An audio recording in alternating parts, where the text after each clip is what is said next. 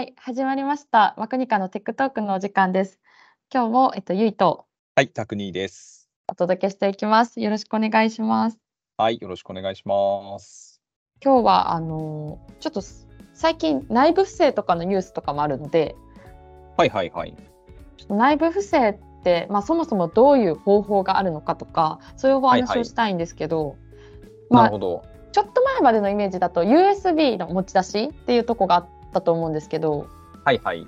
今こうクラウドストレージとかが主流というか USB やめその USB の持ち出しとかがあったんでやめようってなったとクラウドストレージでじゃあどういうふうに内部不正の方法があるのかなとかっていうところって方法としてですか。確かに、はい、なんかあるのは個人のアカウントとかでそういうの無料で作れるじゃないですか。クラウドストレージっていわゆるシャドウ IT のところですか。そうですねみたいなところだと思うんですけど、はい、そういうところに持ってっちゃうっていうところはあるのかなと思いますけどね。であとはなんか、あんまりこれはできないかもしれないですけどその会社で使っているそのクラウドストレージのところに、自分その個人のアカウントを、招待とか使える、アクセスできるような状態にしちゃって例えば自宅からとか、はいそういうので個人のアカウントでログインして取っちゃうとかそういう感じじゃないかなと思いますけどね。それってどうやって防げるんですか？防ぎ方、そうですね、はい、ちょっとこの楠田先生がクラウドストレージがボックスだったらっていう観点でいくと、はい、僕の場合はそういう個人で持ってるボックスのところってURL とかがもう固定されちゃってるんですよ。はい、企業で使ってるやつだと企業用のそのサブドメインがくっつくんですけど、そうですね。個人で使ってるやつだとそういうのがつかないんで、そういうそのついてないその URL を別の社内のそのネットワーク機器とかで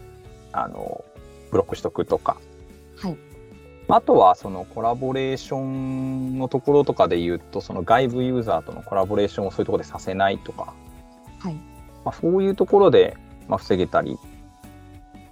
ていうのはあるかと思いますね。あとなんか他のユーザーにアカウント貸しちゃってとかもあると思うんですけど、はいはいはい。それだとやっぱIDaaS 製品とかを使わないといけないのか、ボックスでもある程度ボックスだけで対応ってできるのかってどうなってますか？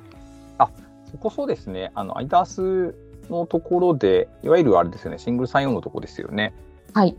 はいそれも一つだと思います。アカウント、ログインする時の認証で、確実にその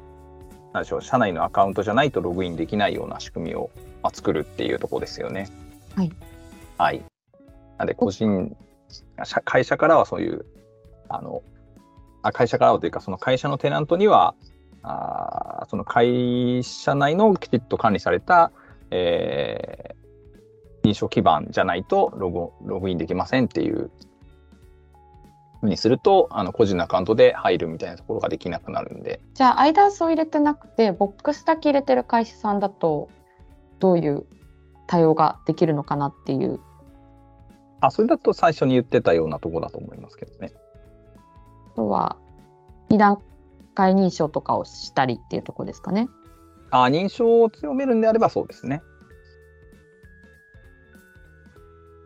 じゃあもしなんですけど内部不正されちゃった時にボックスだったら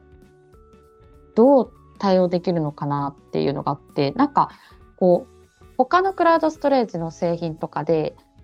そもそも情報漏洩しちゃった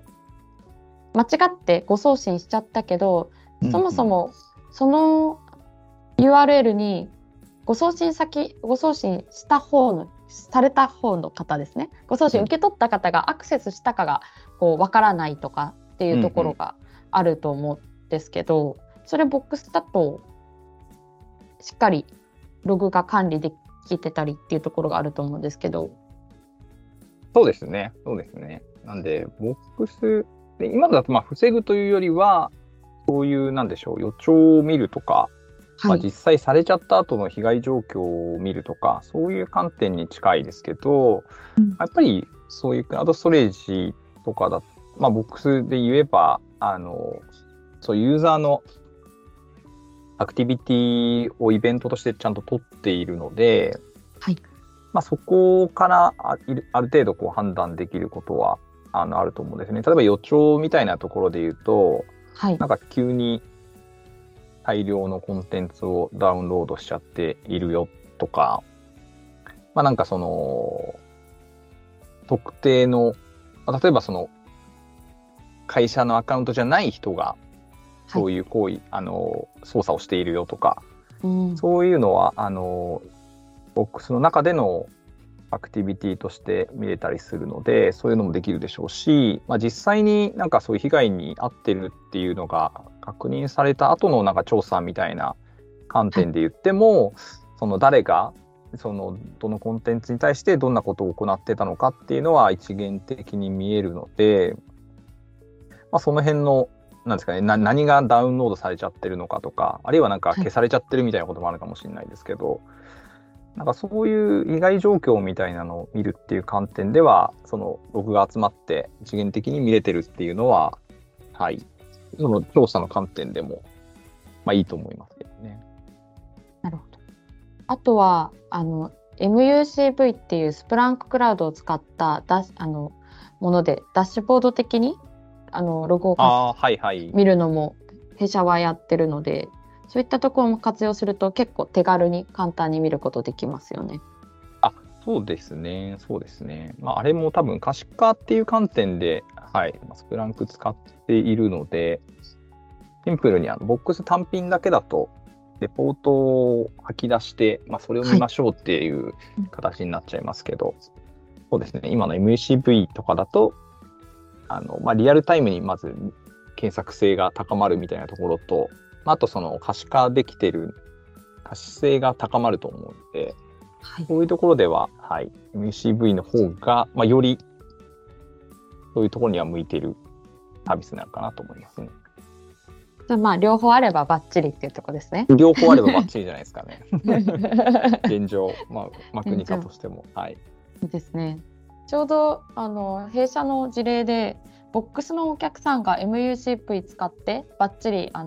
そういった内部不正とかの対策してくださってる事例が最近アップされてるので、そちらもぜひ、そうなんですね、ご確認してもらいたいですね。そうですね、それいいですね。やっぱり事例としてなんかこういうふうに使えるんですよっていうのを